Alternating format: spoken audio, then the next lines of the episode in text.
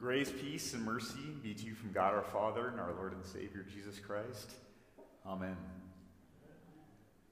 I noticed as I was sitting with you tonight, worshiping, the questions that uh, were evident in our reading, in the song that we just sang together, and the trio that we heard closer and closer to this moment of our, our Lord being broken down more and more. Are you really the, the king of the, the Jews? We don't believe you. What is the truth? Pilate says. Do you really want to know the truth? They're questions that make us think, and I, I hope tonight and the time that we have together, it becomes more real for you. Because we talk a lot about it at church on, on Sunday or through our time of devotion, but to really experience this journey of Lent, we need to sit back and, and meditate upon what that truth is, upon what these questions are. Not just simple answers that come in the form of a spoken word, but answers that God gave to us through his one and only Son. I hope that's real to you this evening. Does anybody in here like uh, Western movies? All right. Does anybody have uh, a favorite Western movie? Anybody? Just, you just yell it out. Tombstone. Tombstone. That's a great one. Chisum. Chisum. That yes. I heard a couple people shaking their heads at that one. Sorry. Yes.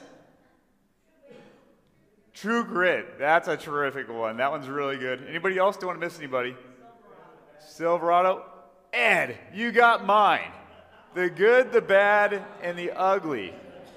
I love this movie. I watched this movie so many times with my dad. I can't even tell you the truth. Uh, it came out in 1966, uh, so I don't think I'll have any spoiler alerts for you tonight. If you haven't seen the movie yet, uh, you can go still check it out. Uh, real simple movie takes place during the, the Civil War, and we're introduced to these three different characters. Now, this was a movie that was entitled as being uh, a spaghetti western. It was actually made by uh, an Italian creator. Uh, had that European descent, uh, and it had Clint Eastwood that starred in it, and he was the individual who was the good, and of course we have the bad, and we have the ugly, and these three individuals make up this, this great storyline, this plot that really takes you from point A to point B. And so I thought we could use this just as uh, an analogy for our text for this evening. This evening we're introduced to three different unique characters that I would like us to be able to focus on. You got it. Uh, the good, the bad, and the ugly. And so for tonight, uh, first we're going to focus on the good. Now, this one shouldn't be so hard for us to be able to figure out who plays this character. Uh, if we brought our elementary Sunday school in here and I could ask them who's going to be the good person in the Bible, they're all going to tell me, yeah, Jesus serves as the good individual. So let's see what words Pilate has to say about Jesus tonight. Pilate's going to be kind of our, our narrator of sorts. He doesn't play one of the characters, but he depicts a big piece of the story. Here are the words that Pilate says when he brings Jesus forth. He says, I find no guilt in him. Now, Pilate isn't just a random leader within uh, the government. In fact, if you look within our text, twice in verse 38, he's mentioned as being the governor. And he truly is the governor of all the people, of the entire realm.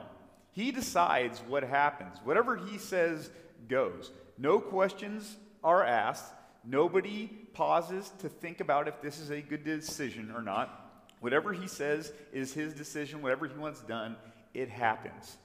And so tonight, even Pilate, as he looks and examines Jesus, he says, This man is innocent.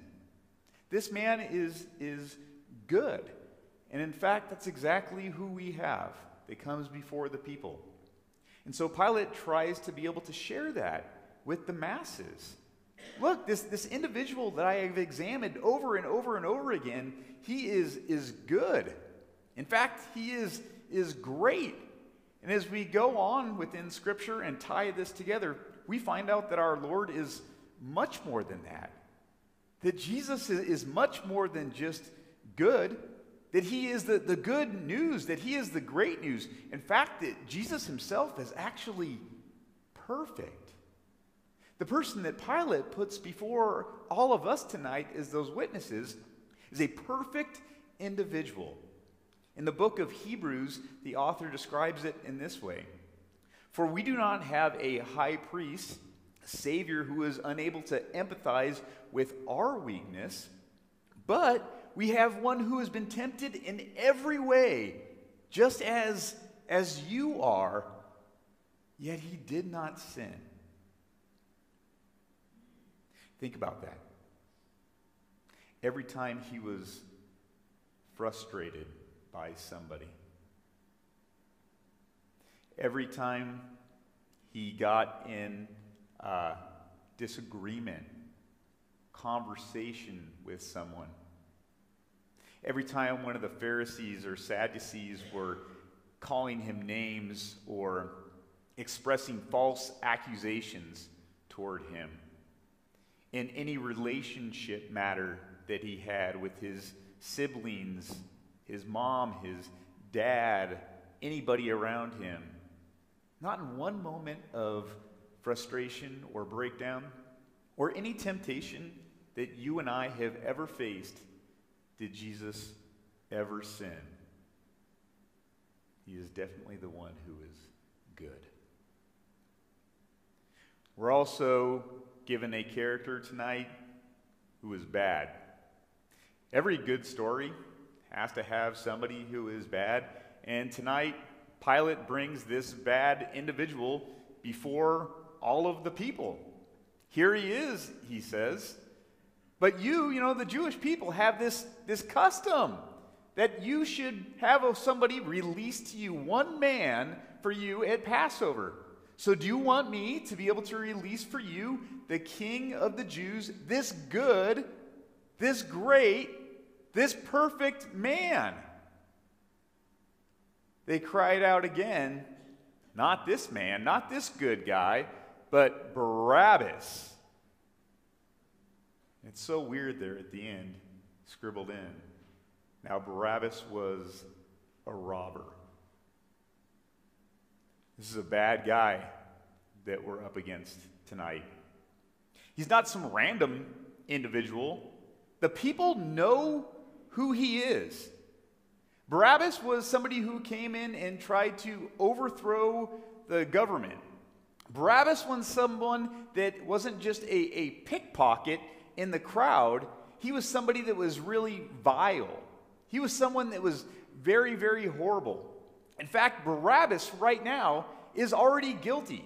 He isn't proven uh, innocent in any way at this time. He is not even assumed innocent in any way. He is actually on his road to the cross.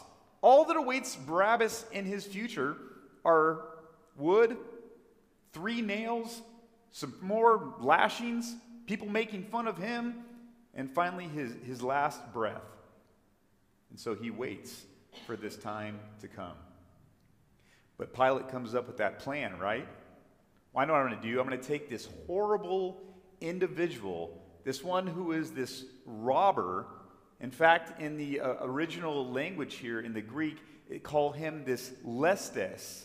He is this, this one that is a, a murdering robber. That's how Matthew describes him. He says that he is this insurrectionist that is in prison, there guilty of murder. And this is the one, again, that all of the people know. He is completely heinous.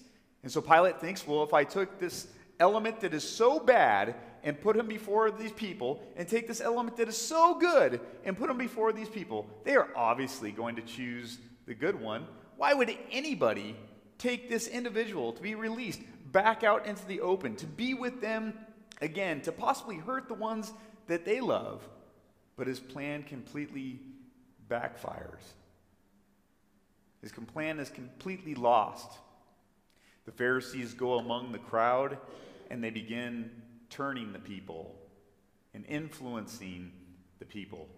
Shout Barabbas, they say, and they do, over and over and over again. We would rather have the bad than the good. Final character the ugly. The ugly comes before us tonight, too. Did you hear him when he was mentioned in our text for tonight? You know, before we go that, the bad and the good seem like they're always before us. We have decisions that we get to make every day, or decisions we do not make every day.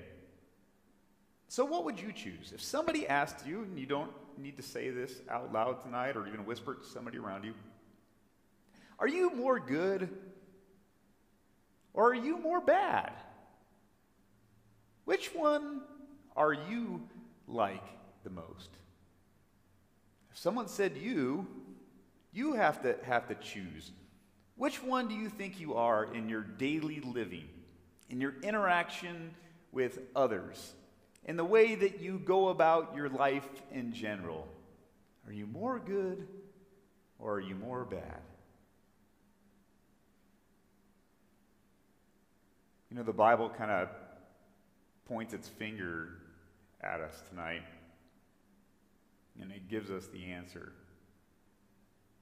As for you, if you miss it once, you, you were dead in your transgressions, in your sin.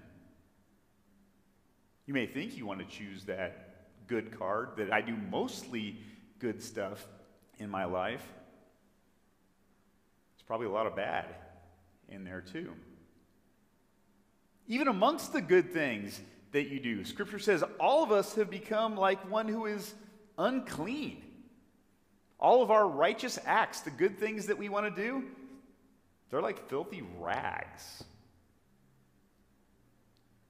Because that ugly character that we're introduced to tonight is in all of us.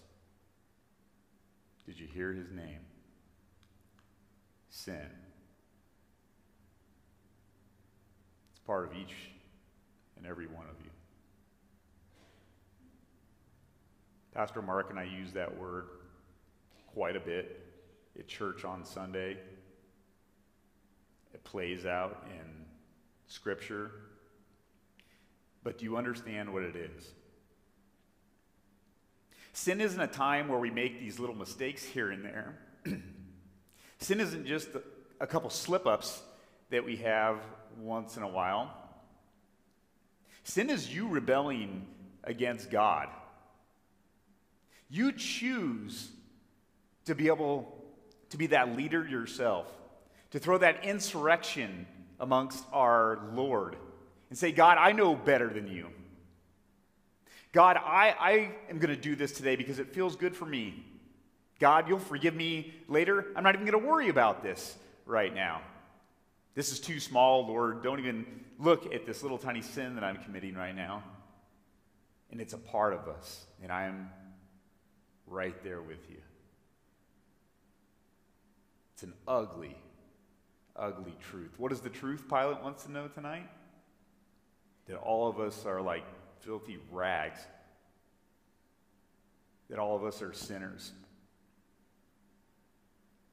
that all of us have earned pain and especially death. It's a big price that our Lord has to be able to overcome. I don't know if you've been reading our devotional booklet. Uh, if not, we got it some more in the office. Grab one on your way out. We're only like halfway through Lent. They're daily, they're, they're wonderful. And this week I was reading uh, one of these devotions. Maybe you read it too. And it, it caught me. It got my attention with uh, how bad that sin is because I can see it in a, in a personal way. It was Monday's devotion, and it read John Griffith worked as the controller of a huge railroad drawbridge across the mighty Mississippi River. One summer day in 1937, John brought his eight year old son to work, and suddenly they heard the train whistle in the distance. It was the 107, the Memphis Express, and it had about 400 passengers on it. John put his hand on the huge lever that controlled the bridge, and then he looked down, and his heart jumped out of his throat as he saw that his son had slipped and was stuck in the gearbox that operated the massive bridge. The boy's, the boy's left leg was caught between the two gears. And the father knew that if he pushed the lever, that his son would be chewed up in eight tons of grinding steel. If he did not, the 400 passengers would fall to their death. John Griffith buried his head in his arm. He pushed the lever forward, and the huge bridge lowered into place, just as the Memphis Express roared across the river.